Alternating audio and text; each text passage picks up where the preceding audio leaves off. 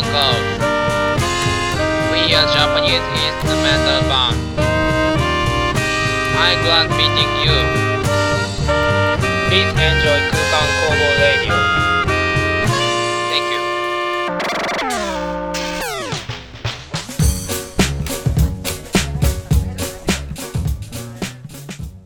ー CM チャンネルをご視聴の皆さんこんばんは5月29日土曜日22時30分になりました空間工房ラジオソララジ37回目の放送です空間工房はキャッチーなメロディーを奏でる5人組インストバンドトランペットサックスキーボードベースドラムのメンバーで構成されていますこのラジオでは僕たち空間工房の楽曲情報やバンドメンバーの日常ラジオならではのテーマとコーナーを設けてお届けします本日のゲストもドラムの福間ですこんばんははーい、こんばんは。はい、すいませんね。2週に続すいて登場しちゃっえて。はい。はいどうですか最近？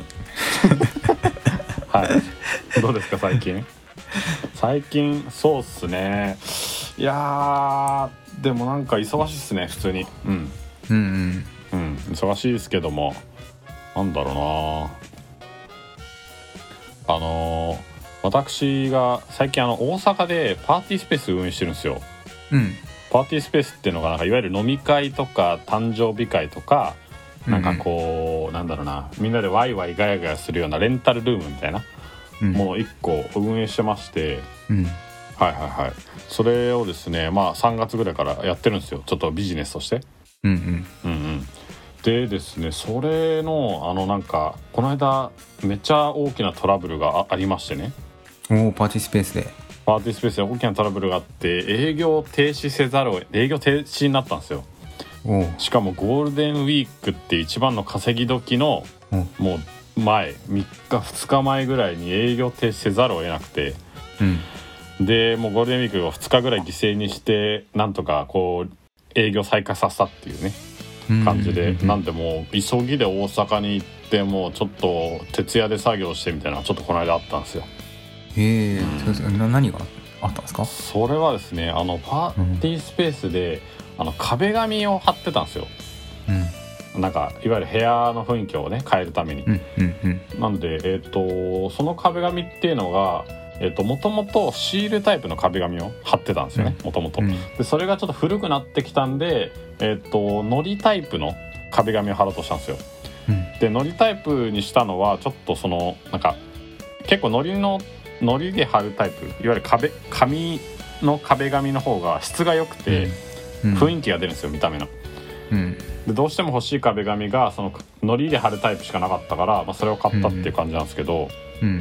で糊も結構自分でこう一からこう作って水に溶かして作ってみたいな感じで結構大変なんだけどでもう深てか2日ぐらいかけて深夜も作業してなんとか貼ったんですけどうん。あの糊って壁に貼ると現状復帰大変なんですよ。結構残ったりして。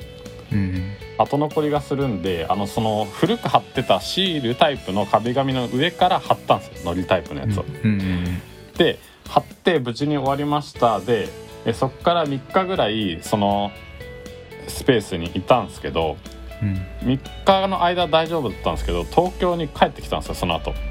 うん。そしたらお客さんからなんか壁紙がほとんど剥がれてるんですけどって連絡が来て。うんえ本当？と思って。でそれでその後に清掃の人に入ってもらって写真を撮ってもらったら本当に貼った壁紙の9割ぐらい剥がれてて。ええもうなんかもうこういうもうなんかなんだろう壁紙が部屋を覆ってなんかもう地震が来たんかみたいなぐらいの感じになってたんですよ。マジでやばくて。うん。で、まあ、それの原因っていうのはまあ察しがついてるかもしれないけど、うん。その糊で貼った壁紙の重さに耐えられなくなってシールが多分どっかのタイミングで剥がれたと。で一気に剥がれて多分重みでグッザザザっていっちゃってってう。いう、ん。でなんか糊ってなんか3日ぐらい経つとその乾燥してきて、それでようやく落ち着くらしいんだけど、うん。多分時間差だったんだろうねそこが。自分がいた時はまだ海苔が完全に乾燥しきってなくてで自分は東京に行ったタイミングぐらい多分のどっかに海苔が乾燥してなんかしっかりくっついて一気に剥がれたみたいな。っなるほていうのがあってお客さんに返金をしたりとかですねあのめっちゃ大変でしたよ。もう徹夜で作業して。そうなんですよ。っていうことがあのゴールデンウィークの頭からありました。ええ新幹線代も往復で3万ぐらいを使ってですね。辛いね。うん。そのおかげであのゴールデンウィークはすごい稼働しましてうん。黒字にはなったんですけどそっちの方は、うんあそうなんだ。そうなんですよ。っていうことがありましたっていうのが最近の僕の近況ですね。なるほどね。えそれって結局あの壁紙がちゃんと貼れたの？あそれで結局、うん。あそうそう、うん。その後いやもう壁紙はもう,、もう結構ね剥がれた勢いでなんか、うん。なんだろうな紙だからビリみたいになっちゃってて一部が。うん。だからもう復帰するのがもう難しくて買った壁紙は全部もう捨てて、うん。で一からシールタイプを買ってああなるほどね。うん。シールタイプにしたまあちょっと理想とはちょっと違うけど近い色のタイプものを買って、また1日2日かけて貼り直したって感じですね、なるほどね、うん。いやお疲れ様です。いやーそう。糊はねマジで手も汚れるしでね最悪っすよあれ、うん、一生やりたくない。結構難しいしね。いや、ね。お客さんどう思ったんだろうな。剥がれた壁紙の部屋入ってさ マジで。なその衝撃だよね。人優しかったからさ何もなんか報告ぐらいに言ってくれたんだけどさ、そんな報告で軽く済ますレベルじゃないレベルで剥がれてたからさ、ああ。えクレーム。もうそれは使用して帰帰ってったのかな？うん、そうそうそう。その使用後にさちなみにみたいななんかえーちなみになんですけどみたいな感じで来てて、その場で言ってくれてもいいのにね。そうそう。多分優しい人でさその人が。あよかったね、え。はい、レビューはねつけてレビューその人はレビュー評価してくれなかったからまあよかったんですけど、うん。普通多分星1レベルなんで普通ー、普通に行くといやーちょっと首の皮一枚つながったっていうところでしたけども。ははい。人生豊かにしていこうな。いイエー。イえー前回に引き続き人生豊かにしていこうなやっていきたいと思います。あ僕からですか、はい。じゃあ？じゃあお願いします。僕からですか？はい。じゃあもう冒頭で話したことにこう関連してなんですけど、はい。えっと、人生がかなり豊かになるなっていうアイテムがありまして、それが剥がせる壁紙です 剥がせる壁紙。うんそうそうそう。あのーさっきの話でいうところの、うん。うんえっと、シールタイプの壁うんう紙ん。が剥がせる壁紙で、うん。あれなんだろうな。結構壁紙ってなんか高いイメージあるかな。うんある。そうそう。なんだけど意外とえっ、と横幅5 0ンチでうん。10メートル分あって3000円とかで買えるんですよ。うん、てかなんならそれより安いかな。2000円とかで買えたりするものがあるんですけど、うん。あの今あの剥がせる壁紙ってなんか昔は結構質悪かったらしいんだけどすごい良くて、うん。あのもう見た目も結構綺麗でいろんなバリエーションがあってなんか単純に単一色の柄なしのものもあればレンガとか、うん。なんかすごいなんだ雰囲気ある感じのあのなんだろうな。最近で言うとインダストリアルデザインみたいな感じで、うん。そのな打ちっぱなしのコンクリート風のになる壁紙とかがあったりしてえでそれをあのーシールタイプなんだけど簡単に貼れてしかも剥がす時もなんかいわゆるシールが残るみたいなことは一切なくて綺麗にペリって剥がれるんですよ。だから賃貸とかで普通にこうワンルームとかで暮らしてる人でもその剥がせる壁紙を導入するみたいなのが結構ブームになってて思った以上に部屋の雰囲気がねすごい変わるんですよ。うんだから普段って普通の部屋ってさなんかこう石膏ボードみたいなこうボコボコのボードの白い壁紙みたいな感じじゃん。うんなんだけど例えばそのワンポイントあの4面へ部屋4面あるうちの1面だけ貼るとかうん。するだけでも結構ねあの雰囲気上がるんですよ。へそうそうそう。まあ特に昨今はさお家にいることも多いじゃん、えうん。だ結構ワンポイントみたいな感じで壁紙貼るだけで全然なんかね、こう豊かになる心が。本当にこのコーナーにふさわしいレベルで生活変わるんですよ。壁紙ってどこで買えるんですか？でもネットであの売っててそうそうそうそう。でアマゾンとか楽天とかで全然買ってよくて。うんすごい種類もねあるんで。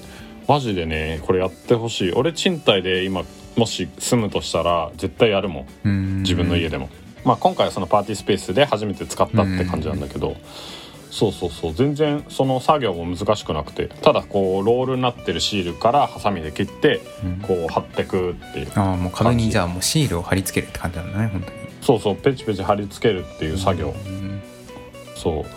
いや全然変わるんですよ。でもぜどういうやつがおすすめなんですか？でもまあよく人気なのはなんかあのー紺色とかあとは薄いグレーとか。えなんだろう。よくなんかね結構簡単におしゃれになるんだよね。そこら辺の色って。あの無地のやつ、ーうんうんうん。うんうんで柄付きのやつはね結構そのつなぎ目をあ柄を合わせて貼らなきゃいけないとかちょっと難しかったりするんだけど無地のやつはそうそうそう。なんかそれだけでね本当になんかなんだ家賃5,000円ぐらい上がるんじゃないかぐらいのなんかふ、うん、部屋の価値上がった感じがするんですよ、いん。やマジ貼ってほし。いあのいや篠原さんもね最近ね 引っ越したもんね。あそうね。俺張り行くよ全然。全然張り行くよ。あの壁紙時給はもらうけど。うん。張り行くよ全然。壁紙か。考えたことなかったな。今だってズームで見えてるそのさ篠原さんの部屋もさ、うんまあ言うなればね白い壁紙でちょっともったいないなもったいないと思う。もったいないの。もったいない。うんそうなんだ。だってね篠原さん今 YouTuber でさ配信もしてるだろうしさ。いや YouTuber やってないよ、あやってないっけ？やってないよ。あ違う？あ、うん、配信やってないやってない。うん。やっぱりうんそう。俺もバカにしてたんだよ。パーティースペースやるときに、うん。壁紙？みたいな。言うてみたいな。全然変わるから、えー、マジで。うんそうそうそう。なるほどね。特にお家でね過ごすことが多いと思うんで。こう安い安くてすごい効果の高いコスパの良い、うん。うん、投資かなって思います、はい。ぜひ。ありがとうございます。ぜぜひシールタイプの壁紙ということで。はい剥がせる壁紙って調べると多分出るかな。じゃあそんなこのいい流れで篠原さんに、はい。あ僕ですか？うん。はいいいんですか？僕が話して ここまで盛り上がったから。あの人生豊かにする僕個人的なねグッズなんであすけど。篠原の人生豊かにしてるやつね、現在。はい。あのスーパーカブ50です、あ、まあ、スーパーカブシリーズですね。はい原付ああーいいっですすね原付バイイクです。あの、はい。スーパーカブが、まあ、とにかくおすすめしたいものっていうのかな。うんうん。いやわかるよ。それは、うん。もう今スーパーカブってねうんね乗ってたよね。そう俺それ引き取ればよかったと思って。いやねあれだってヤフオクで3万とか手に入ったからね安かったよね。やばい 今思うとマジでやばい。しかも2代目。ねワン、ね。前そうそうそうそう。前1人しか2人目か。2代目オーナーだったから俺が。いや俺が預かるべきだった。それはもう。福間さんがね手放す前に。スーパーカブ 49cc49cc 49cc うん。やっぱねあの見た目が可愛いっていうね。いやーそうっすうね、んうん。そう。あとどの街にも合うっていうね。うん。ありますからね。でねバイクってすごいうるさいイメージがあるけど、まあ、あんまりうるさくないんうん。ですよ、そのバイクの音が。わかるわかる、あとはね最高の燃費ですね。燃費めっちゃいいもんね、うん。普通のバイクだとねあの1リットルあたり、えー20キロから30キロぐらいしか走らないんですけどスーパーカブだと60キロから70キロぐらい走るんで、うんうん伝説みたいなねなってるもんね。ねいいよね。うん。そういう異様に燃費が良くてしかも頑丈ってから全然壊れないとかでね。だし全国にこう株のパーツがあるからあの日本一周もできるっていうので結構有名だよね、そうね。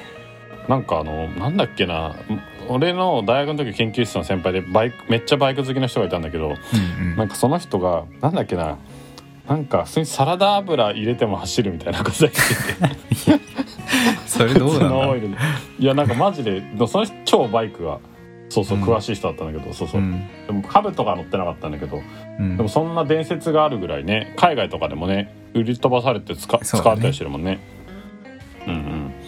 スーパーカブはカチャカチャ感がいいっすよね。普通のあのエンジンと違うあの切り替えが違うんだよね。左左足であのギアをチェンジするんですけどそうね、ま、あのつま先とかかとでね。そうね。そっかスーパーカブいやいいな。俺も乗りたいな。あてかあれあの今中型免許取ろうとしてましてね。はい。ああうん、うん、私カブの 100cc 乗りたくて。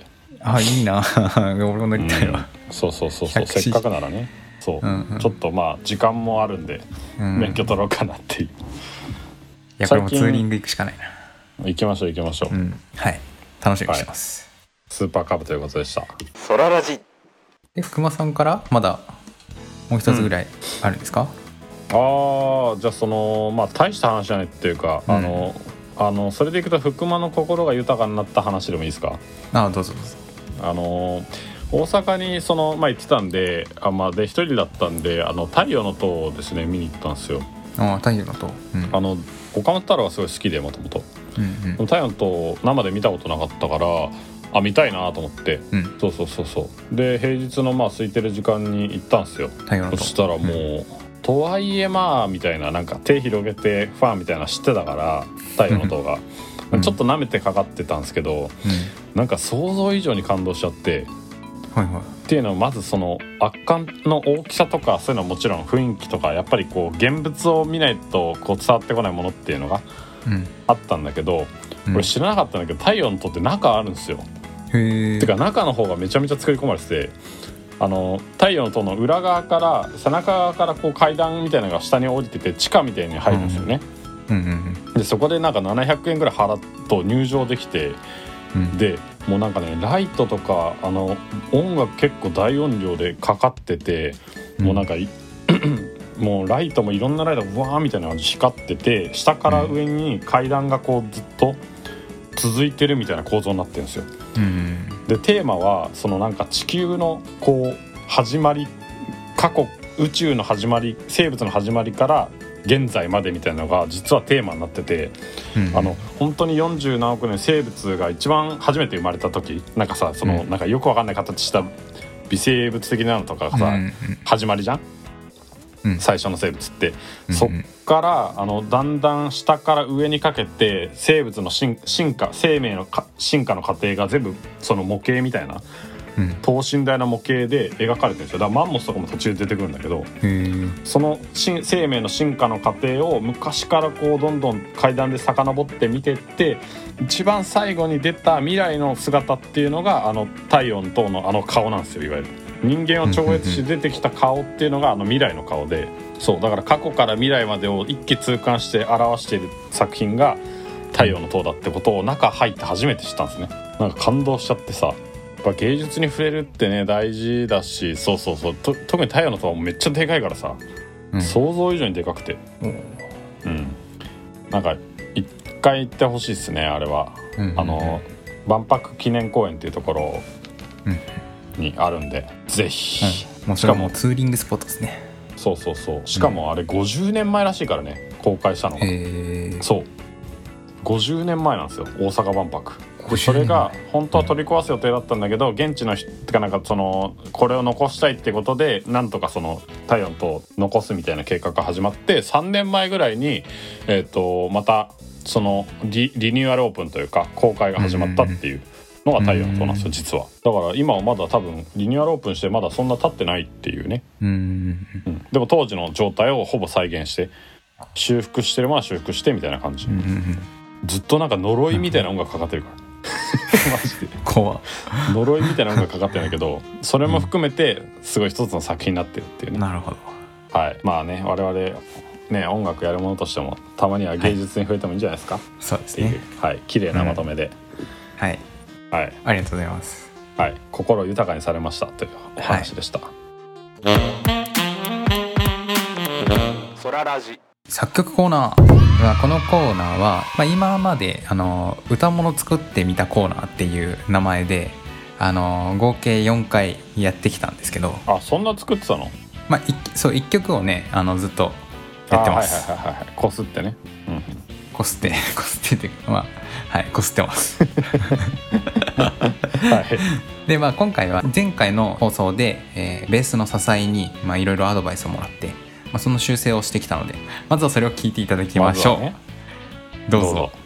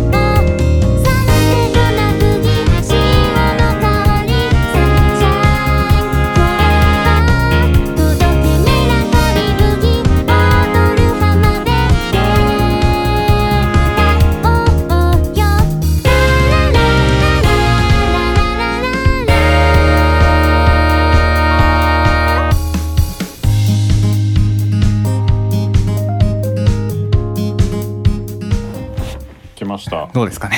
えいいんじゃないですか？あのまあねちょっとねあの仮の歌でねあの AI キリタンっていうあはいはいはい。まあボカロみたいなのを使っているんですけど、まあ、実際はあの空間工房のメンバーに歌っていただこうかなと思っております。これおメメンズが歌うんすか？メンズが歌いますね。あーそうそうなんだ。でも、ね、歌がそんな得意な人ね稲稲見ぐらいじゃない？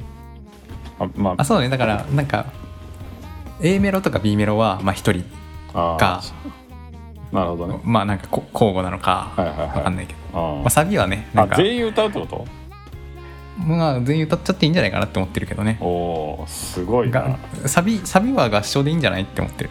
ああなるほどね。うん。まあそっか空間でやるそっか。今なんかキリタンの声聞いちゃったから女性ボーカルのもうなんか想定しちゃったわ。ああそうだよね。イメージがねそっちにぶれちゃうよね。そうそうそうそうやこれね実はね男性のイメージなんですよ。ああなるほどね。まあでもまあそれはそ俺が歌うべきだったか。いや篠原さんの歌はいいや。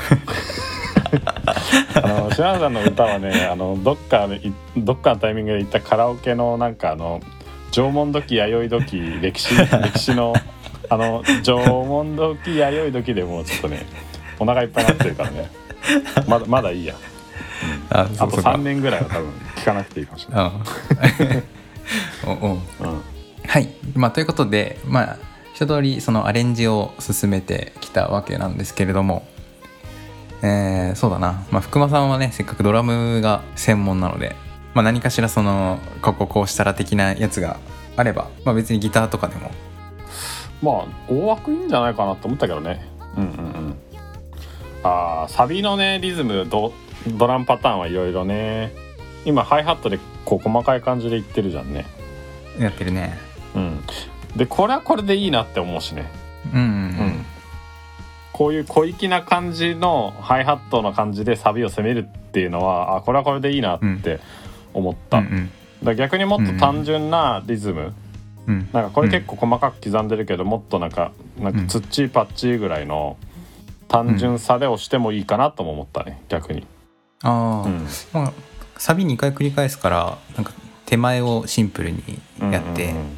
2回目は小粋にやるとかっていうのもあそうそうそうそうそう。変えた感みたいなね、なるほどね、はいはいはい。うん、なんか最初から攻めすぎてんなっていうのもあるかもだあとは全体の曲の流れで最初から攻めすぎなくていいとかっていうバランスはあるけど、うん。うん。フレーズの持ってき方とかは別にいいんじゃないかなって思おう。うんうんうん。なるほどなるほど。なんだろう。俺が多分ゼロからこれをやったらまた別のフレーズになる気がするんだけど、うん。うんうんうん。うん。実際に叩くとねその。あそう。なんかその曲だけしかない状態で叩いたら、多分また違ったアレンジになると思うんだけど、うん。なるほどねあとなんか後半でねこうハイハットをね16にしてるとことかね後半じゃないか。どうだっけ？1分50秒ぐらい、ああはいはい。まあ、これはちょっと早すぎるかなと思った。いそうそうそう。これこれどうなんかやこれもっと後半でいいと思ったけどね。あ後半っていうのは2番二番のサビで使うとか？ああそうそうそうそうそう。うんなるほどね。なんかさよくあの最後に向かって区間を出す時にさルートをうん同じに保ったままコード進行させるとかあるじゃん、うんうんうん。ずっとルート音 C だけどコード進行の上上側だけ変わってくみたいなんで終わり感出すみたいなやつあるじゃん、なんかうん。それでいうところのなんか使い方っぽい感じがした。なるほど。うん。確かに。だからなんかちょっともったいねえなって感じするかな。ここでチキチキチキチキは面白いんだけどアイデア自体は面白いんだけど、中間のワンサビ終わりで持ってくるのはちょっともったいないって感じがしたなあとはそうだなツッチパッチなんだろういわゆるダンスビートっぽいっていうとあれだけどうっちうん。うっちうっちってパターンあるじゃん。よくある、うん。その踊れみたいな。うん。あのパターンもちょっと聞いてみたいなとは思ったサビで。ああなるほど、うん。でそれもまあ好みというか実際やってみてどうかって感じだけど、うんうんうん。なんかやっぱサビで踊る踊りやすいのがいいというかね。そうね。うんうんうん。了解ですおい。うんありがとうございます。なんかそうねワンフレーズ聞いた感じだけどこんな感じだけど。うんうん、うんうんうん。って感じですかねちょっと今聞いた範囲だと、でもなんかすごいえこれドラムはさほぼ篠原さんが考えたの、打ち込みです。私の、えーいやでもなんかすごいわ。なんかあっくんが作ったんかと思ったもん。最初。ドラムのパターンとかって結構あっくんとかさ結構こういうの打ち込めるじゃん、いろいろ。うんうんうん。の感じを感じたわドラムをやってるやったことある人の打ち込み方って感じがした、あうん。それが篠原さんの成長なのかもしれないけど。成長しましたね すごい。いやマジドラムとかの観点絶対増えてそうだもんね、あそうかも。うん、だって前もなんかの曲聴いた時に、あれこれドラム2人入ってるとか言ってたし。あれ星野源の曲だっけ？あそうだね。ああすごい。観点増えとると思ったわあはい。よかったよかった。こんなとこっすかね。どうもありがとうございます、ということで次回はこれを修正して持ってこようと思いまはいす楽しみにしてます。はい。作曲コーナーでした。はい。ソララジ。空間工房ラジオソララジ。そろそろ終了のお時間がやってまいりました、えー今回も内容盛りだくさんでしたけれどもいかがでしたでしょうか、えー作曲コーナーの方はですね5月末から6月上旬に公開に向けて、頑張っていたんですけれども6月中旬ぐらいになってしまいそうですね。次回は6月12日土曜日更新予定です。今回もご視聴いただきありがとうございました。またね。